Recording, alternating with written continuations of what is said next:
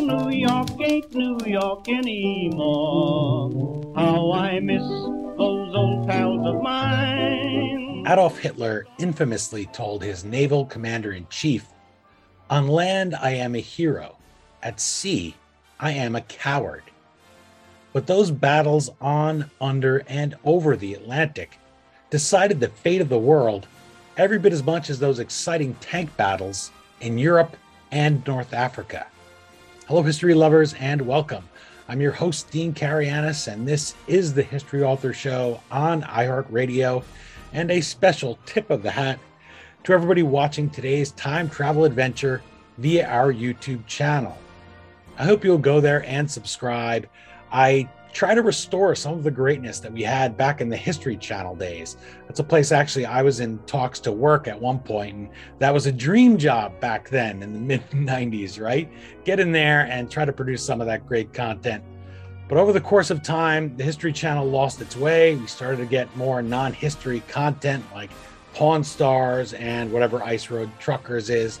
So if you do subscribe there at our YouTube channel, I try to give this a little more of a documentary feel remind people of those good old days.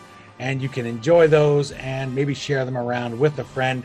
Same goes for my columns in the Washington Times, where you can find some of my observations on today's current events through the light of the history I've picked up reading all these books behind me. And yes, I have actually read them, they're not just for show. Speaking of great reads, in this episode, our time machine welcomes back Simon Read. He brings us his wildly enjoyable new book, the Iron Sea, how the Allies hunted and destroyed Hitler's warships. In our History Author Show archives, you can find my previous conversation with Simon Read. That's about this book here, if you're watching. It's called Winston Churchill Reporting Adventures of a Young War Correspondent. Simon not only sent me a copy of this book, not only sat down and chatted with me about it, but he also was kind enough to thank me in it. So if you get a chance, absolutely pick up this book and then flip around inside and check out where Simon was kind enough to thank me because that's always a charge for me as somebody who loves history when an author is, is willing to acknowledge that I helped them produce a great work of nonfiction. Simon Read is a former journalist and he's the author of eight previous nonfiction books. One of them has just a great title. It's called Human Game The True Story of the Great Escape Murders and the Hunt for the Gestapo Gunman. That's one of three works he has had optioned for film and TV adaptations. Simon has written in all sorts of places. You've seen his work in the San Francisco Chronicle, in Publishers Weekly, and Time Magazine. You can visit him at simonreadwriting.com for more. That last name is R E A D, by the way. And once you're there, you can connect through to his social media. He's on Facebook, Twitter, LinkedIn, and Instagram as am I. Okay, now that we've boarded a battleship, as naval observers, let's go hunting for the enemy in the Iron Sea. And here we are with Simon Read. He joins us to talk about his latest great book. It's called The Iron Sea How the Allies Hunted and Destroyed Hitler's Warships. Welcome back to the History Author Show, Simon. Thanks, Dean, for having me. Great to be here. Last time we did this, um, we could only hear each other. Now we can right. see each other, and yeah, that's oh, very nice. About this great book, right? Winston Churchill yeah, reporting. Yeah, uh, but I do have a case of background envy. Yeah. yeah, I, I, thought we were going to go back and forth privately and compare which Churchill books we have that are the same and which Churchill books are, in fact, different. And then we could trade. We could have a little Churchill book club. So, so yeah, you you you have them there though. You have plenty of books. To, well, what's funny is so my office is actually in a loft. I'm in my master bedroom right now, but my my office is in a loft outside. This is my wife's bookshelf in our bedroom. I, I cleared her books off and put some Churchill books on the top shelf for a background effect. So I bet she has all the Lady Churchill books, that that kind of thing. Yes, right? yes, uh, exactly. Mary and yeah. but this book is just as interesting, and it does feature some Winston Churchill in, in it, which we will definitely get to. It's a look at the war that is often overlooked within the wider war, and that's the war on the waves. You have that word hunt in the subhead. And for me, that that reminds me that war isn't just about okay, two armies clashing when we see them on land often. The sea war is very much a hunt. And so this phase of the war you write about here in the Iron Sea. And I wanted to kick off by asking you to give us a broad overview. What does that hunt mean to you? What does that word mean in the subhead? And especially the overlooked often factor of air power. What does this book tell us about what is a very real hunt and with very big stakes for the future of the free world, the whole world? Absolutely. Hunt not only appears in the subtitle, it's littered throughout the actual narrative because the book is very much a cat and mouse story set on the high seas with diversions on land and up in the air. And the book details the, the search and destroy operations by the Allies to sink Hitler's four capital warships Scharnhorst, Gneisenau, Tirpitz, and Bismarck. And the overall strategy within the context of this book is survival, Allied survival, but primarily British survival. At this stage, when the book opens, the war is Britain's to lose because the United States hasn't come in. I'm going to state the obvious Britain is an island nation. Uh, in 1940, that saves her from the Nazi conquest, but it leaves her vulnerable to naval blockade and starvation. And Britain requires 23 million tons of supplies a year to feed her heavily rationed population and to keep her war machine going. So convoys coming into the country uh, are Britain's lifeblood. But not only that, convoys going out of the country are also vital to the war effort. Britain has an army in North Africa to supply. Britain is also in 1941 is sending convoys to Russia. I think people don't realize Britain actually sends about 4 million tons of supplies to Russia during the war free of charge. In fact, by the end of 1941, one third of the tanks on the Eastern Front are British tanks, which I didn't realize until I started researching this book. So the incoming of supplies to Britain and the outgoing of supplies are, are vital to the Allied war effort, uh, vital to the war effort overall. And these four ships, the Scharnhorst, Gneisenau, Tirpitz, and Bismarck, pose a serious threat to these lifelines. And so the book details the sometimes frantic effort to destroy these vessels um, you know, air power plays an incredibly important role in this effort, uh, particularly uh, where Scharnhorst and Gneisenau are, are, concerned. And for listeners who don't know, Scharnhorst and Gneisenau, they're uh, some accounts describe them as battleships. Some accounts describe them as uh, battle cruisers. The difference between a battleship and a battle cruiser is um, they have the same sort of heavy armaments, but a battle cruiser will generally have less armor for speed and maneuverability. But Scharnhorst and Gneisenau are the two most modern ships Germany has when uh, war is declared in September 1939. And they caused the British a whole lot of stress in the opening months of the war and throughout the first year. Uh, in 1939, they go on a rampage and they sink some British patrol vessels. Uh, they take part in the invasion of Norway in 1940. They sink the aircraft carrier Glorious with, with a huge loss of life there and then they retreat uh, to port for uh, repairs. And then through February and March of 1941, they sink 115,000 tons of Allied shipping, which to the British is an absolute catastrophe because every ton is vital to the British uh, British survival. Churchill describes that period, February, March 1941, where the Scharnhorst and Gneisenau are running rampant. He says it gnawed at my bowels at night.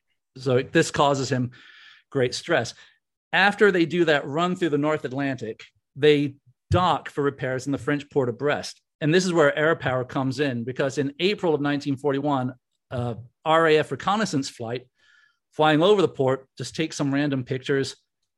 Guy flies back home. The pictures are developed and they're studying the photographs. And lo and behold, in these images are the Scharnhorst and Gneisenau, which are two of the Royal Navy's most wanted.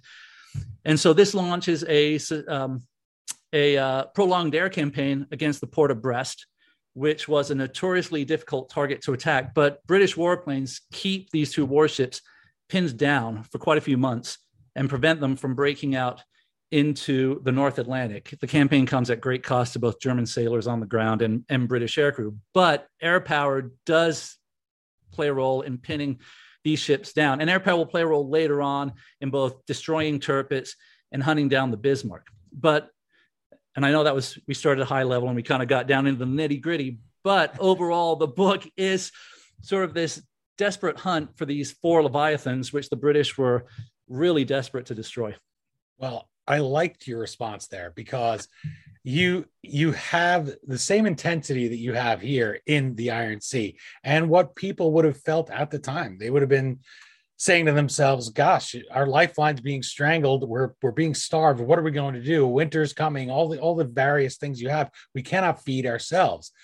And because, as you mentioned, the British are an island nation, they're also a maritime people. They're used to having the Royal Navy be their steel wall around their country, which is uh, sort of what John Adams said. He said wooden walls when he, he first started really pushing for the US Navy as president. So the moment comes where they are shaken because the ship goes down that they have so much emotion invested in that they are so proud of as this maritime people. That's HMS Hood. And that has to shock your power. To me, it's a, a feeling like what 9 11 was. I had a friend who described seeing the Twin Towers fall to a friend down in your neck of the woods in the great Southwest. And he said, Imagine that, that the mountains were just gone outside Albuquerque. He said that's that's what it felt like. Someone had had the power to rewrite our skyline. So talk about the hood, what it meant to the British, and how losing that ship impacted their collective psychology. I don't think you can overstate what hood means to Britain in the war and even in the years leading up to the war. It might be hard to imagine today sort of a machine of war inspiring so much love and, and devotion. But HMS Hood wasn't simply a, a warship to the British, she was a symbol of British pride, British naval might. She represented Britain's historical dominance of the waves. Uh, they, uh, she was launched in 1918. She went into active service in 1920. And for more than 20 years, she was the most powerful warship afloat. She had eight 15 inch guns. Um, she weighed in at about uh, 42,000 tons standard load, uh, standard weight, which means just the ship itself without any sort of supplies or ammunition, 42,000 tons. Fully loaded, she weighed in at 47,000 tons.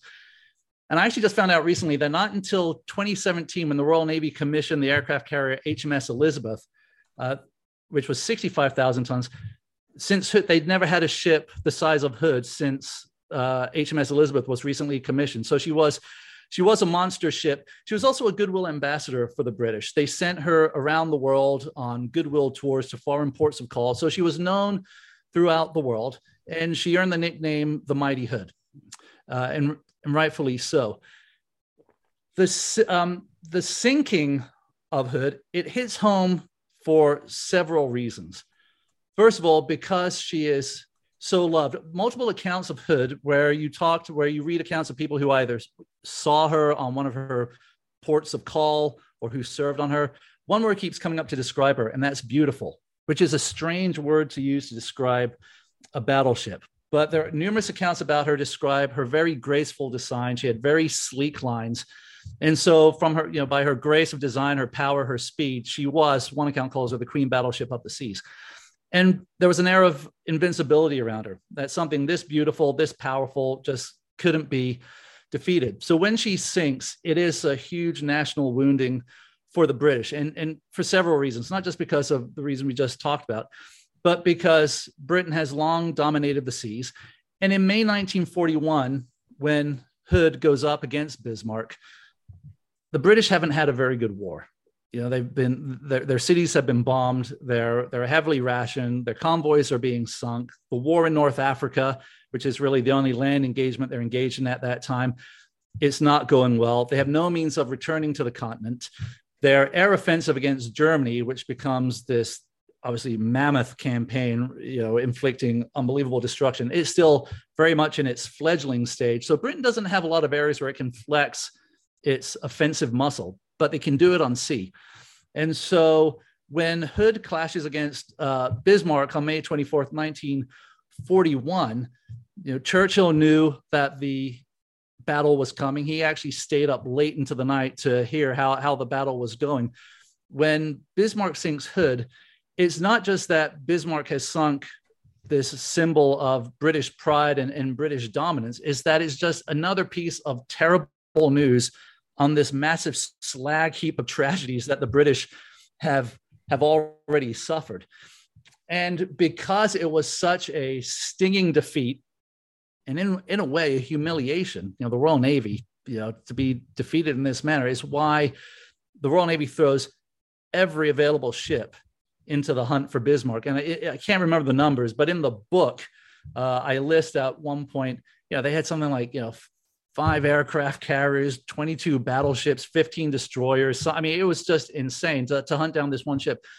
And so it wasn't just the loss of a great British symbol. It was the loss. It it was what the loss represented. Just another defeat in a in a year that was just going very badly for for the British. And huge numbers. What is it? Only three, three, three. Survived, yeah, right? out of so out of the uh, ship. I think it was out of fourteen hundred or fifteen hundred crew, three men survived. Um, yeah, one guy, Ted huge. Briggs, it's on. Yeah, one guy, Ted Briggs. He was the uh, signalman. He's he's on the bridge and he talks about when the the fatal hit hit Bismarck or hit Hood, um, the ship started to list to one side, and then everyone thought, "Oh my God!" And then the ship slowly started to correct itself, but then faltered and started tilting again. Everyone knew, "Oh, this is it. We got we got to get out." Um, one thing I should say is Hood and Bismarck. They're actually, when you look at them on paper, they're pretty evenly matched. You know, at, at full capacity with ammo and crew and supplies, Hood weighs in at about 47,000 tons. Bismarck is about 50,000, but they've both got eight inch, uh, eight 15 inch guns. So they've got equal firing power. Where Hood falls short is Bismarck is a recently built ship. She's got updated gunnery systems, targeting systems. She's got a rapid fire gunnery system, all stuff that Hood didn't have. Also, Hood She's heavily armored on the sides. Her decks are not. This gives her her speed. So Hood uh, Bismarck fires the fatal shot. It actually comes from a downward trajectory and pierces her deck and blows up the magazine uh, storage.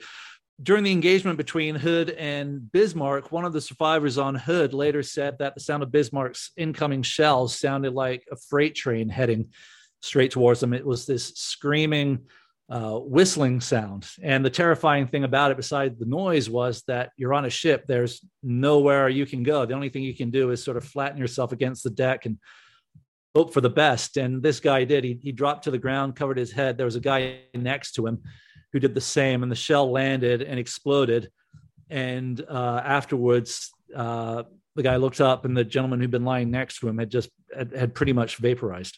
But when the ship starts sinking, there are three guys on board. Ted Briggs manages to escape. He's on the uh, he's on the admiral platform, compass platform with the admiral and the captain. He manages to get out, and the last thing he sees before jumping into the water, he looks behind him and he sees Admiral Holland, who was the commander of Hood, sitting in his sitting in his captain's chair with his head buried in his hands. And it's a really touching scene when you sort of read the way he describes it.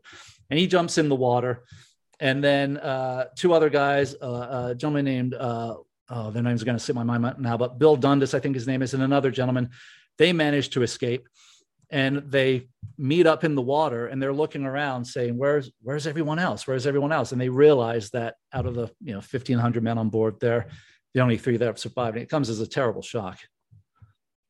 The names are all in the book, certainly the Iron Sea. Yeah. And as you can tell, you could hear the passion in Simon Read's voice. And that's something I really value as somebody who's doing interviews. Sometimes I feel I sound a little more excited than the guest does. And then we we get into it and I say, come on, bring your passion. This isn't just an academic setting, even though we're we're certainly talking about academic things at times. The Washington Examiner's review of your book brought to mind exactly that spirit. They called it an enjoyable testimony and said the Iron Sea will appeal to military history readers, both expert and casual. So, Simon, I wanted to ask you a little bit about how you put this book together. How do you whittle down stories like that one you just told of the hood and those men in the water? How do you make sure that that casts a wide net so it's not just people who are real scholars who have a wall full of books behind them about World War II, but the casual reader too can also pick up the Iron Sea and say, wow, this is a part of the war I never heard before, never really read about, didn't think about, but this is is well told. It's keeping my interest and I'm enjoying it just like I would any other book of a sort that I do enjoy. The subject matter for this book lent itself well to sort of lend itself well to the field of popular history. Let's put it this way this is not a book about politics, it's not a book about strategy or tactics or the disposition of fleets. It's a book about these massive machines of war sort of slugging it out on the high seas. It's about suicidal raids in midget submarines and daring low level air attacks and commandos storming enemy ports against you know sort of tremendous odds so the subject matter really sort of bakes in the excitement from the get-go and i had a very specific intent when i wrote this book i should say just before i started writing this book or just about the time i started writing it i went to see the movie dunkirk christopher nolan's movie which where he obviously takes a fix uh, a historical account, a historical event, and he fictionalizes it, and he turns it into he turns Dunkirk into a survival thriller. And you don't when you watch that movie, you don't have to wait long for the intense moments. It's one right after the other. Someone's escaping a you know sinking ship, then someone's in like a, you know water surrounded by flames, and then someone's being dive bombed. I mean, it just comes fast and furious. And I, when I left the theater, I you know like I said, Iron Sea was already kind of, I was starting work on it, but I thought I really liked the approach Nolan took with Dunkirk. It would be interesting to take that approach with Iron Sea, where I knew the book was going to have these big combat, to use a movie term, action set pieces. What if I construct the book in a way where the story just moves along at this rapid fire pace and the reader doesn't have to turn a whole lot of pages to get to the next explosion, which sounds kind of lowbrow, but you know, it, that that's the sort of book that I kind of want to read because the book is about the intensity of combat and the the inherent uh, human drama that is that is part of that. And so that's sort of the that's the aim I went for, and I was kind of nervous about taking that approach but it panned out because the book, the reviews that the book has landed have all been great. You know, the Publishers Weekly and Kirkus and Library Journal and you know other they, they've all they they've given it the best reviews I've ever received for a book. So I'm like, oh great, I I took I took the right approach. The challenge did come in when you take that approach and you're reading the firsthand accounts of the, the guys who took part in these operations and, and these combats, you want to use everything. And so that was the challenge because this book could have just, you know, I think the final manuscript was like 90,000 words. I mean, it could have been like a 130,000 word book easily. Um, but the challenge was finding good stories that um, uh, that kept the momentum uh, going. Sometimes you can add too much stuff into it. You know, you can add too many firsthand accounts, and then sort of things get bogged down. So it was trying to find that find that balance. But uh, the descriptions that these guys gave, you know, the Imperial War Museum in London, they have a audio archive where they have a lot of first hand, recorded firsthand accounts after the war. They interviewed veterans who told their stories. That was marvelous. And not just reading the written word of what some of these guys wrote in combat reports or personal papers, but hearing them tell the story was was fantastic, especially when you hear two of the three survivors from Hood tell their story. I mean, it gives it gives you goosebumps. It's it's fantastic. And so what I wanted to do with this book is sort of present not only like a an action narrative. I, I want to, I want people to think this as a history book you can read on the beach. Right? It's, it's, it's like a thriller set at sea. But I really did want to drive home the drama in, involved. And you know, when you when you have an action based narrative, you know you don't want it to get cartoonish this is real life these are real events there was a calamitous impact on the men who took part and i wanted to i wanted to get that all across you made me want to do something I don't usually do, and that's just reach back and grab the book for people watching on oh. YouTube. You can see this is a nice length of a book. It could indeed be a beach read, although you're going to be watching the water, by the way. If you if you read this on the beach, you're going to be a little worried. But you can see already that's a nice small book. It's the story of these men. You get to know them, and in a real short area. And I'm always fascinated. I always love the editing because if you look behind me, you see, for instance, there's a uh, book up there on James Monroe. And when I was walking around with that book, I think it's 480 pages or something, people would say, Who reads that many pages on James Monroe? It just doesn't seem, even at the time, they said he was boring.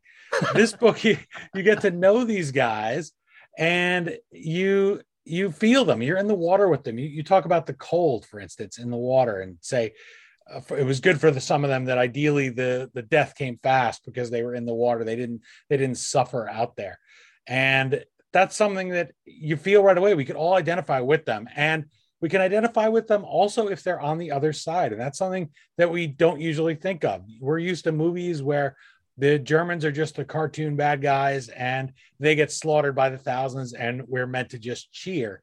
Here, the Kriegsmarine is the least poisoned by Hitler's Nazi ideology. And they do do things like they don't shoot people in the water. They they do try to rescue people. I've talked about this with other authors. And as soon as you say that, it sounds like you're you're defending the Nazis. Oh my God, you said that they did good things. It feels uncomfortable just to say, but it is true that this was the area that was the least infected. They did want to try to save people after they had sunk them. They weren't just gunning them down. Very different from that land war that I mentioned. And maybe that's part of the reason it is indeed overlooked till a great book like The Iron Sea comes along. So how do you feel about that? How did you how did you go about meeting the men in the Kriegsmarine and saying, hey, these are not the your papers, please, for you, the war is over and, and gunshot cartoon Hollywood Nazis, but these were real sailors who cared about what they were doing and very different from that land war, especially since Hitler wasn't meddling with them, making them making them carry out his whims. You raised some really good points. And Hitler, there's a, there's a scene in the book where Hitler comes to inspect Bismarck before she goes off to sea. And he is not that interested in his big ships and in the surface war. He is more interested in his military conquests on land. And the thing about, you know, movies and cartoonish Nazis and all that sort of thing, you're absolutely right. I think when you write a book like this, write a book on the Second World War, it is very easy to paint or write in shades of black and white, where all the allies are good guys and all the Germans are, you know, these raving fanatical Nazis.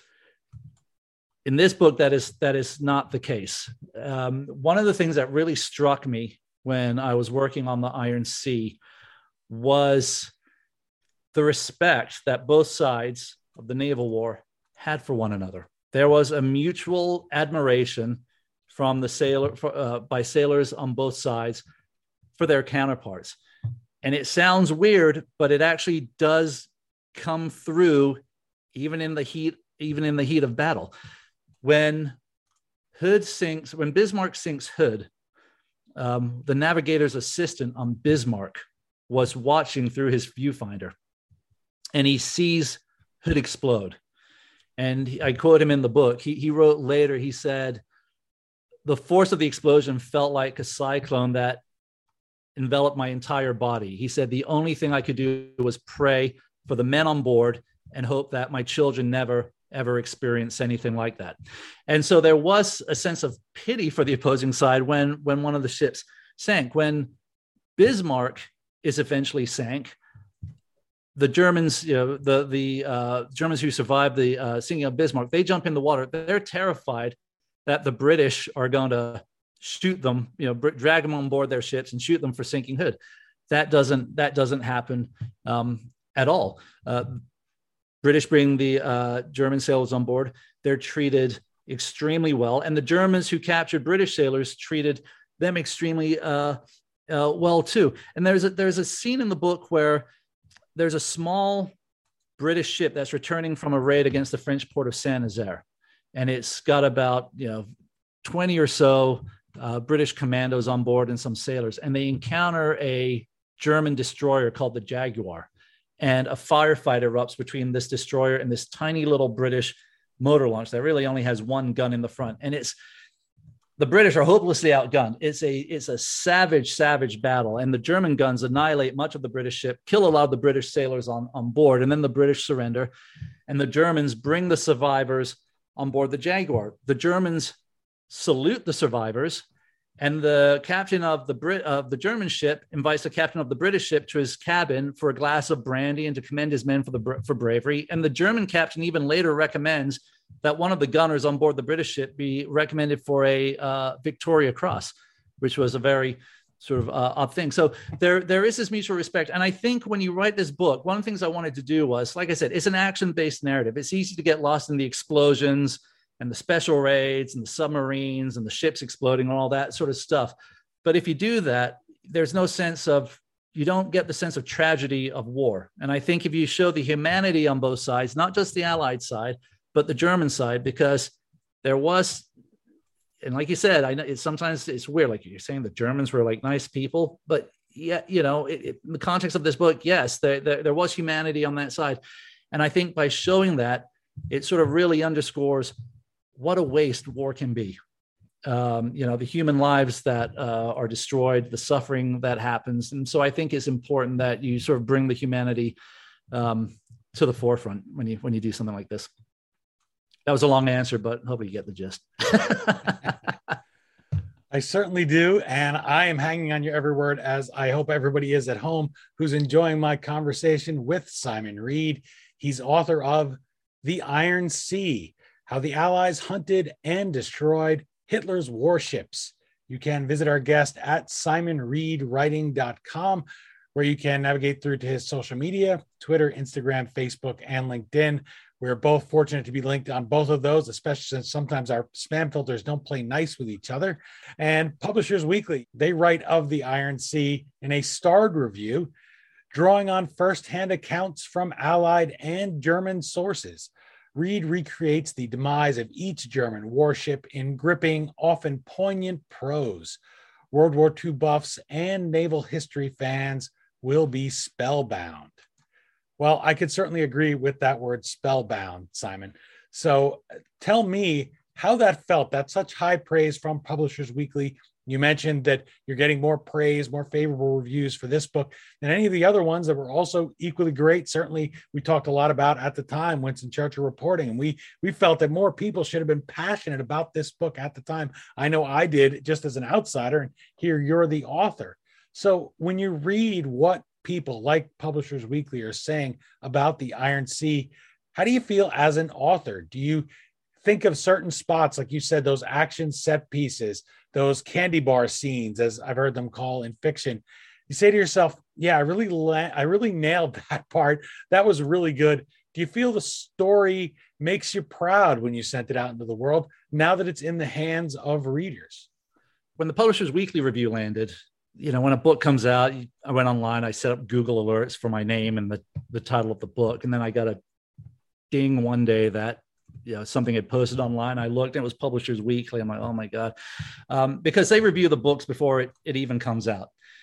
So you you want the trade publications who review the book before the release. You really want good reviews in those things because otherwise it's almost like the kiss of death before the book even comes out. And when I clicked on the review, the first thing I saw was the little red star at the top of the review, and I, I mean, it was it was phenomenal because I've never received a star review in Publishers Weekly before, and it was it was great. So, you know, I know some authors say, "Oh, I don't read reviews. I don't care about reviews." I'm not one of them. I, I put tremendous weight on reviews. Um, I've been very fortunate in my career that the vast majority of reviews I've received have always been very kind and, and nice. But the reviews for Iron Sea sort of have really kind of surpassed anything that I've I've had before. So as a as a as an author, and a storyteller, it was it was wonderful. Um, you asked, you know, were there sort of things in the book where I thought, oh, you nailed it. Um, the book as a whole, I'm incredibly proud of. I don't usually go back and I'm trying to. I want. I don't want to say this and sound like obnoxious or you know like full of myself. I don't normally go back and and read my my books once they're published. I I, I put them on a shelf we have down in the living room, um, and then I I ignore them. Iron Sea is the one book I have where occasionally, you know, late at night when I've had a few scotches, I'll, I'll pull it off the shelf and I'll, I'll flip through and I'll I'll browse some of the pages. There are I'm, I'm proud of the entire book, but there are two specific episodes in the book that I'm I'm really proud of. And when Hachette, my publisher, sent me the page proofs and I sat down to read them. Um, there are two episodes where after I finished reading it, I actually did think to myself, I I did good uh, in these areas. And normally I don't always, and again, I'm not trying to like blow my own horn here or anything, but you know, I think sometimes uh, if, if, if you're proud of something you've accomplished, it's, it's all right. Uh, and the two things I'm really proud of in Iron Sea is the story of the Hood and, and Bismarck, which I think stretches out over three or four chapters in, in the book.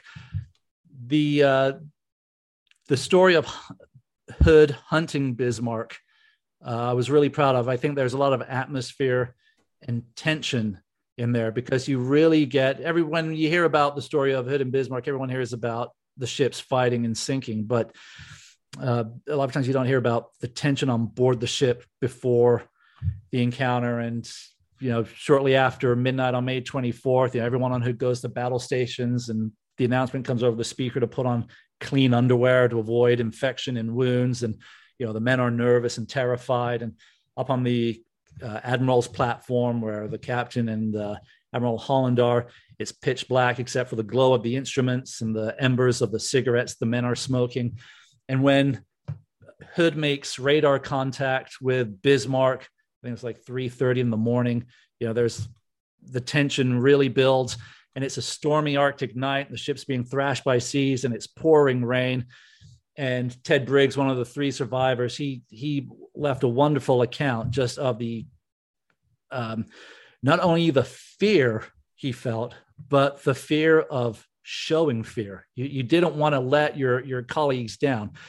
And he talks about um, the way the men are sort of pacing around nervously, waiting to establish visual contact, and then visual contact with Bismarck's established just before six o'clock in the morning as this little dot on the horizon and then shortly after that, all hell breaks loose. But the buildup of the the buildup of the um, uh, the tension before the actual ships clash, I was really proud of, and then the actual battle itself between Hood and Bismarck, which only lasted six minutes. Uh, six minutes after they meet, Bismarck fires the fi- fires the fatal shot, and then Hood sinks in three minutes. I mean, forty-seven thousand tons gone. But during that battle, the book cuts back and forth to what's happening on Hood and then back to what's happening on Bismarck. And you get the reactions of the Bismarck crew and the reactions of the Hood crew. And I really like that. I thought there was kind of a cinematic quality, the back and forth, and I thought it works really well. So that's one thing I was really proud of. The other one I'm proud of is details an event that I don't think is really known here in the States, and that's the raid on Saint Nazaire uh, which was a French port, which happened on March 28, 1942. And it was an attempt by the British to knock out the only port on the French Atlantic coast that was large enough to anchor a ship the size of Tirpitz. And uh, it was called Operation Chariot and involved 661 British commandos and sailors storming into a German held port. Uh, defended by 5,000 German soldiers. I mean, it was it was suicidal, and the British took an old American destroyer, and they disguised as a German ship. They filled its hull with, I think it was four tons of explosives, and their plan was to ram the ship into the port. Uh, and then all the commandos would jump off, wreak havoc through the port. The ship, the, the destroyer would explode, destroy the dry dock, and then the commandos would hightail it back to England it does not go that smoothly. The British are able to ram the ship into the dry dock. Uh, the commandos storm ashore, most of the commandos, well, not even most, like a good number of the commandos storm ashore, but it turns into a hellacious night of desperate fighting. It spills out into the town of San uh, becomes building to building, bloody hand combat. And it is really, it's called, in, in Britain, it's called the greatest raid of all time and when you read about it, you understand why, because it was so audacious and crazy in its planning. And the British not only had this Amer- uh, American destroyer packed with explosives that they ran into the dry dock, they also had 12 motor launches that carried these little assault teams that were going to follow in the wake of the destroyer. And they had to travel six miles up the Loire estuary under you know German fire and spotlights and everything else. And these motor launches that the commandos are on are made of wood with their gas tanks on top of the deck. And so these ships are being shredded by machine gun fire. You know, commandos are being wiped out. Gas tanks are exploding. The river is on fire. Men are falling in. They're burning. They're drowning. It's just an amazing. Uh, an amazing like you, would have to be crazy to want to volunteer, or you know, to take part in something like this. And of the 611 men who took part, only 227 make it home. 169 are killed, uh, and then 200 plus are taken prisoner. That, by the way, is an example where we talk about respect on both sides. the Germans really admired the British for their audacity. And the day after the raid, they actually, the Germans reported it out on German radio, and they actually said the British are to be commended for their daring and bravery. And the Germans even applauded some of their British prisoners a- after capturing them. So it was it was it was quite a remarkable thing. But that I'm also really proud of. And my dog's barking in the background. So- That's okay. He's excited. See that? Even He's dogs excited. love He's- he's always that's how- excited. that's how great the Iron Sea is. Even dogs like it. But he won't be chewing on it. He'll chew on one of the You other He won't be chewing. yeah, that's right. but you mentioned it, and we I mentioned earlier Churchill, Winston Churchill reporting, and what you talked about there is a quick aside because Churchill's the kind of guy that will take over an interview if we let him, right? But there's there's plenty of him as prime minister here, and of course he'd been first lord of the admiralty in the Great War, and that's the kind of daring raid and the the kind of chance taking, risk taking that he embraced. And in the period of Winston Churchill reporting, right, as you know well, I'll encourage people again to pick up the book. But he goes and he says, I'm going to escape from the prisoner of war camp. Maybe then, once I do, I can break into an army. I'll come back. I'll spring all the British soldiers. We'll arm them. Then maybe, you know, if one man can do it and then one man can get 20 men, then maybe by the end of it, he has himself storming Pretoria and winning the war single handedly. And that that kind of boldness really comes across here in the Iron Sea on the British side because they're having their greatest asset challenged. They lose their greatest ship when they lose HMS Hood. And so they need somebody there with some bold thinking, bold tactics that's going to okay bold tactics, put the right people in charge. He is the entire government. So people who enjoy reading about Winston Churchill and being inspired by him certainly pick up the Iron Sea and you'll get your fill of that kind of swashbuckling that makes him so riveting. Yeah, he um he's he's he's very much part of the book. It's interesting though because we are used to seeing him as the defiant war leader and you know the cigar and you know the the two fingered victory salute. But in this book, you actually you see him stressing out. he, he was gravely concerned about the war at sea. The U-boat menace was his biggest fear. These surface raiders plagued him constantly. And he developed an obsession. I think you can call it an obsession with the battleship Tirpitz, which was sister ship to Bismarck. Tirpitz spends most of the war anchored in Norway.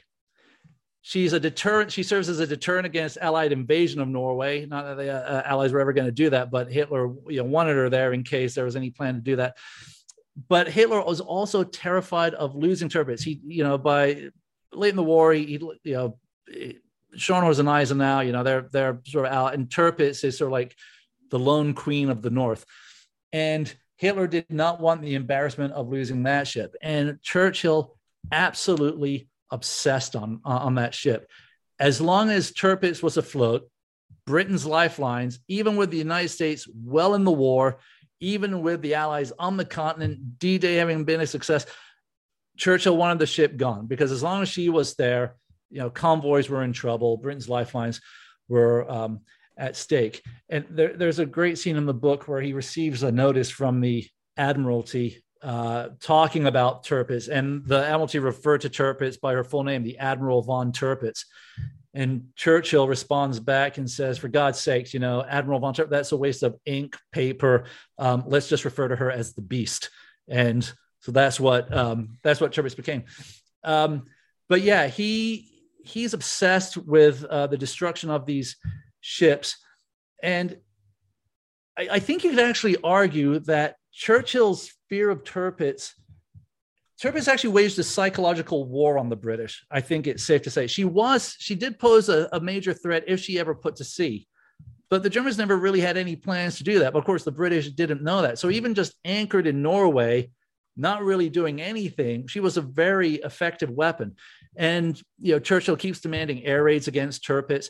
There's uh, this crazy midget submarine raid against, uh, and that that that was another thing in the book where I was reading it, going, you know, I don't know how these guys do. You know, they're in these little three man crew submarines, and the conditions in them are horrible. They leak. They, you know, the, the, the guys in these submarines are getting seasick. They're puking all over the place. They got like their ankle deep in vomit sloshing around. I mean, it's just you know, like oh my god, um, I just not not for me. Um, but so he he Churchill authorizes all these sort of crazy daring operations against um, against Tirpitz. You know, the British manufacture a special bomb because Tirpitz is anchored up against a uh, in a fjord with a mountainside by her. So the British uh, devise a bomb that you, they can sort of like drop on the mountainside and then it rolls down the mountain and hopefully will slam into the ship. That doesn't work. It does do some damage, but it doesn't sink the ship. But not until Tur- uh, Tirpitz is sunk in 1944 is, is Churchill for, fully relieved. And even before Tirpitz is sunk, the British do sort of mortally wound her. I mean, they permanently knock her out of the war. But even then, Churchill's like, not good enough. Yeah, she's she's still she's still afloat. I want her under. And so they did have to keep going back and knocking her down. But um, yeah, the, the war at sea in these ships and the menace to the convoy lines, it really was Churchill's uh, greatest greatest concern, and that does that that comes out in the that's very clear in the book. We just talked about Winston Churchill reporting that that plays a role. That fact, the POW camp, he hates being closed in and he hates being on the defensive. And that's exactly what he's forced to be. In Britain, we have to be on the defensive. You could tell that's something that just drives him nuts. He doesn't want to be. I have here two cigars that at some point Simon and I will have to got my scotch. I mean this this isn't coffee that I have in here. but anyway, uh We've talked about history many times over over scotch and cigars across the continent, but this this history is just so exciting and exciting for Americans too. I think it's something worth mentioning is that the Kriegsmarine has so much success in the early days of the war against American shipping that they call it the happy times. They describe it as a turkey shoot. America hasn't dimmed the lights yet on the coast, and the they can't believe it. These German U-boats are coming up. They can see the lights, the Ferris wheel on Coney Island, right? And they're saying, "What the heck? Send send more U-boats. Send more U-boats." And that's one place where Hitler thank God that he was a coward on the seas because he's reluctant to exploit this obvious opportunity he has. But in our White House, in our war effort, the head of our war effort, our commander in chief, Franklin Roosevelt, he's hiding how bad it is, and the press is helping do that. And I think that's one reason why Americans may say, well, the Iron Sea, that's not really America's war. I'm not as interested in it. I, I, I know enough about the European side of the war but we're very much in this. The U.S. is very much at risk here. They, they taught my dad when he was in Fort Lee, New Jersey, right across the George Washington Bridge uh, from from Manhattan. You know, they were watching for ships and planes. They had those little cards. It was real. They were terrified they were going to blow up that George Washington Bridge, things like that. So the, the Iron Sea is definitely an American story too. We have a we have a role in this. Oh, ab- absolutely. Um, you know, like I mentioned at the beginning, even before America comes into the war, uh, the war is Britain's to lose, which would have had incredible ramifications for the United States. And even after the U.S. comes into the war, and you know it's it's sending supplies and men overseas, these ships didn't um, they didn't discriminate in their in their targeting. You know, American convoys, uh, American merchant seamen were uh, victims to uh, the Kriegsmarine. So it's not just a British and German thing. It's very much a uh, German and uh, American conflict.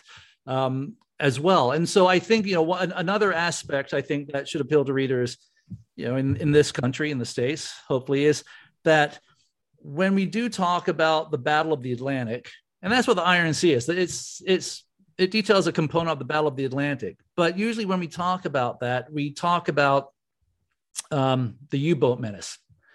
Everyone knows about the U-boats, and rightfully so. They were they were a major threat. But I'm hoping that you know readers who come to this book will find uh, an aspect of the uh, Atlantic campaign that they weren't fully aware of. You know, when we talk about uh, naval engagements in, the, in World War II in general and, and, big naval campaigns, obviously a lot of the attention is focused on the South Pacific, which was, you know, obviously uh, massive American um, uh, naval operation. But the engagements in the Atlantic were some were just as vicious and, and, and just as intense. And I think sometimes it does get overlooked um, for whatever reason, maybe because it's it is predominantly a, a British sort of offensive um, campaign. So I, I, I, you know, hopefully this will turn some people onto it and uh, prove not just educational, but you know, primarily entertaining. In the in the end, you know, you want to shed some new light on stuff, but you just want people to be entertained. And I, I got an email from uh, someone not too long ago just saying, you know, the I, the pages just kept turning, and I just thought that's great. That's music to my ears. Yeah, that's what you want to hear, right? Yeah, yeah, definitely. Yeah.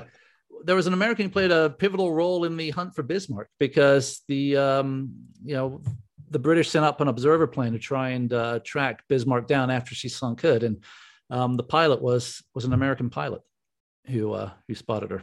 So well, the cover does say allies. The setbed does say allies. Yeah. So it's a hmm. reminder that we are part of this. And yeah. I think if that helps people identify, I mean, for me, my mom was in London under attack by the Blitz, and here my dad is watching the waves there in New York Harbor. So I always felt connected to it. But I think, and I think anybody, if you look for a hook in it, but also a human story.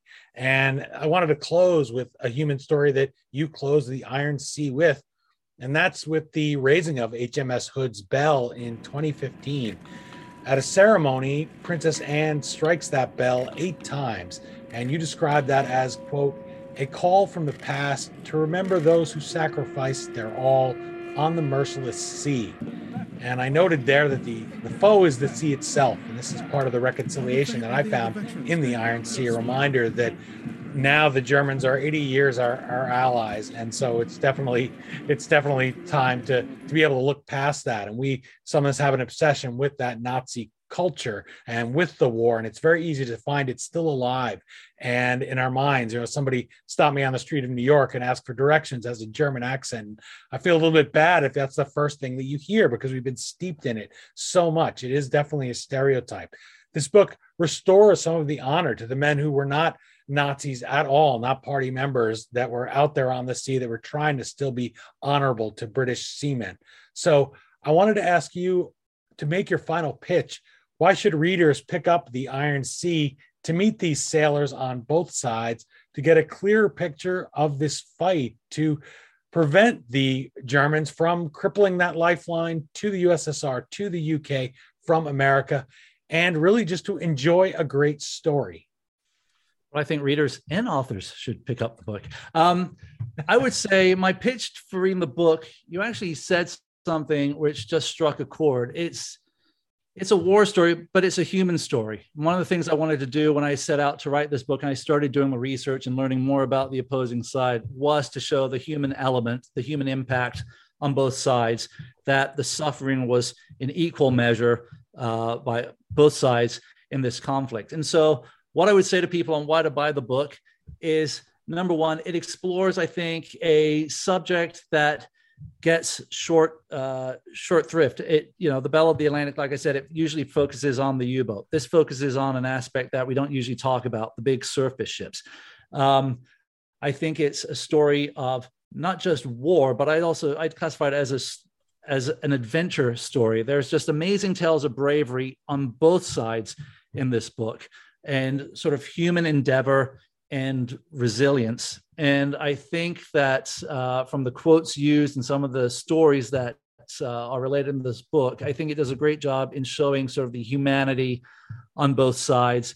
And um, like I said earlier, just kind of driving home the overall tragedy that that war is. I mean, you know, we, we can get wrapped up in the flag and be all patriotic and you know rah rah rah, but in the end, you know, war is it, it's human waste, and um, and I think this book sort of drives that home. Um, that said, you know, I hope people who come to it just find a really exciting action adventure story, and they walk away with it with not only respect for men on both sides, but um, they just walk away uh, from it thinking that they've just read a really good, exciting page turner.